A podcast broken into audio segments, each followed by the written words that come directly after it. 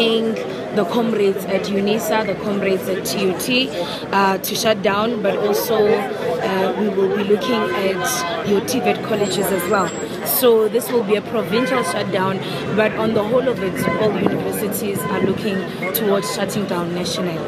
So that is why we call it a national shutdown with regards to that. And then Wednesday, our demand is that we are willing to engage with management on Wednesday if they meet our um, um, our five um, placed um, demands. However, if they don't, continue shutting down campus until further notice.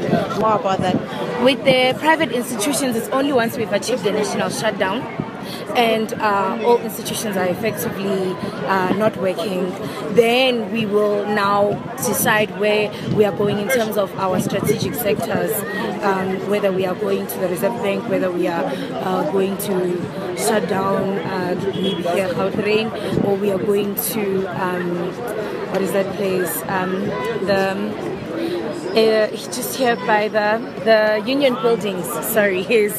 so that will be decided properly once we talk to all the the universities and we actually have coherence. At this moment, he's just giving a feel of what might happen, but we still are to we still have to agree after we shut down all the other campuses.